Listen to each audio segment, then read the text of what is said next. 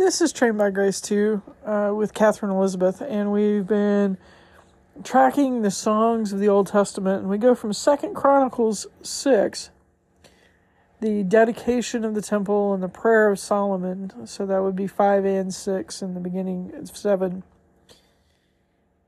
And Israel doesn't follow God, and they end up dividing into two kingdoms, and they end up having kings that believe in God and kings that don't believe in God. And we get all the way to chapter 20 before we have another song. And we run into this king named Jehoshaphat. And um, he's compromised. He's made a marriage alliance with Ahab, who was a horrible king from Israel, who didn't follow God. And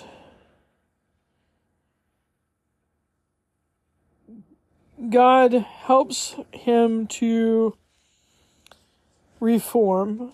We'll get into that story at some other time, but he finds out that the Moabites and Ammonites and some of the Meunites came against Jehoshaphat for battle in verse in chapter 20 after after this reform. And Jehoshaphat is going, Man, I'm this little bitty country. I don't even have Israel to to ride with me and um this is a huge group. I mean um so he gets this news and he was afraid. But instead of doing what he'd done before, which was make alliances with people, he chooses in this case to set his face to seek the Lord. It says in chapter 20, verse 3 and proclaimed a fast throughout all Judah. So he's afraid, but he decides this time I'm going to do something different. I'm not going to ally with anybody else, any other human. I'm going to be seek God in this.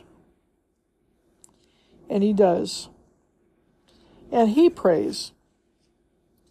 And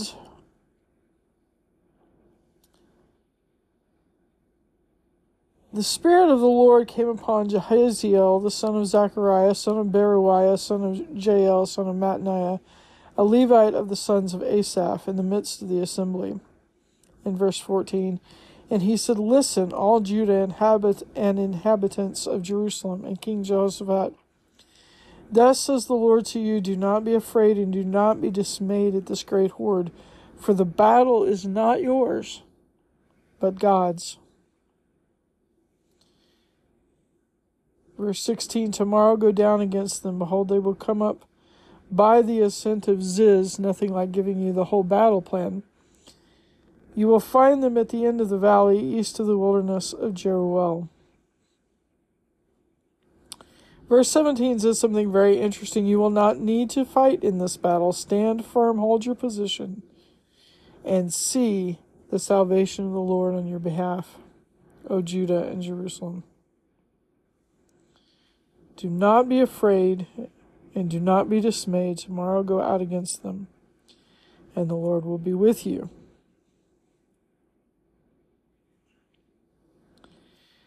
Then in verse 18, then Jehoshaphat bowed his head with his face to the ground, and all Judah and the inhabitants of Jerusalem fell down before the Lord, worshiping the Lord.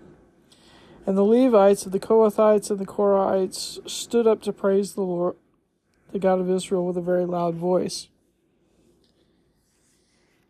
And they rose early in the morning and went out into the wilderness of Tekoa. And when they went out, Jehoshaphat stood and said, Hear me, Judah and, Jah- and inhabitants of Jerusalem.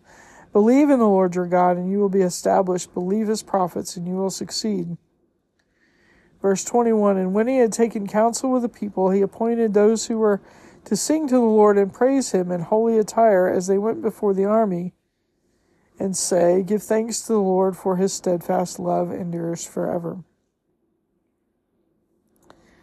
So here they are getting in battle dress. The priests go first, singing.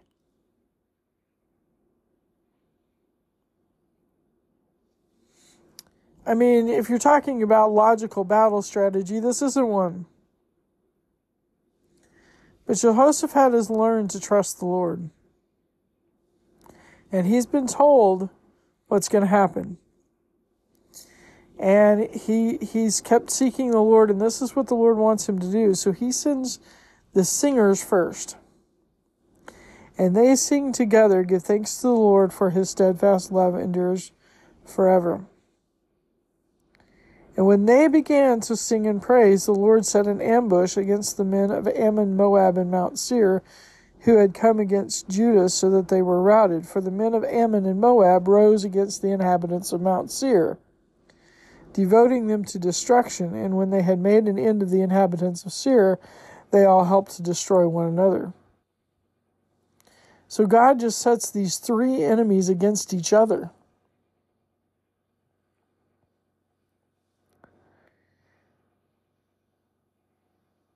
Now, here's the interesting thing is they can't see this. It becomes very obvious in the next verse. That in verse 24, when Judah came to the watchtower of the wilderness,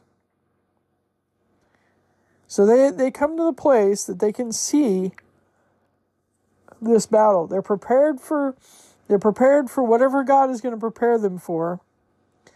They start singing They start singing and marching. They can't see the other army yet. They get to where they can see the other army.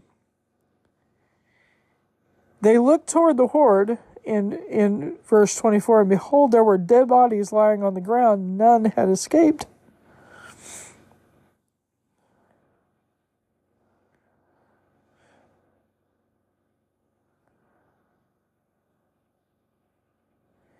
Now, there's a whole bunch of things that happen after that, and we'll get into that when we get back into the story story of this. But here's the deal: they started singing before they could ever see the battle.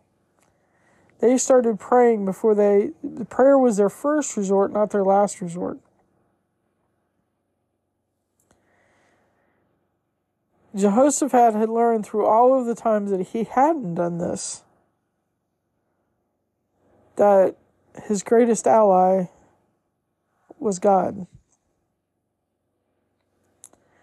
Let us pray. Father God, help us to learn that in our battles. Help us to learn that in our battles. Help our first resort to be to pray. Help our second resort to be to listen to you. Help our third resort to sing and worship you before we even get into the battle. And Lord, then help us to see your salvation as you bring our enemies attacking each other, destroying each other, while we stand there in absolute praise to you. Forgive us when we don't use this battle strategy. Forgive us when we don't seek you first, when we think we can do this all by ourselves. Forgive us, Lord. Forgive us, Lord, when we don't. When when we think we can do anything without you as our ally, our enemies are too big for us. But they're also your enemies. Lord, help us to rely on you in all that we do. In Jesus' precious name, to you be the kingdom and the honor and the power and the glory forever and ever. Amen.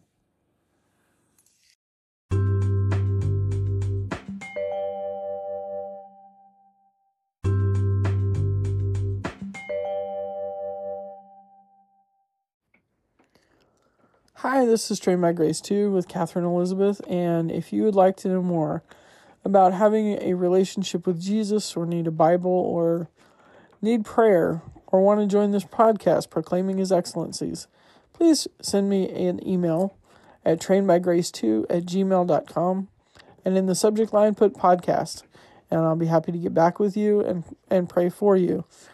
Um, God bless you, and remember, you are one of His excellencies.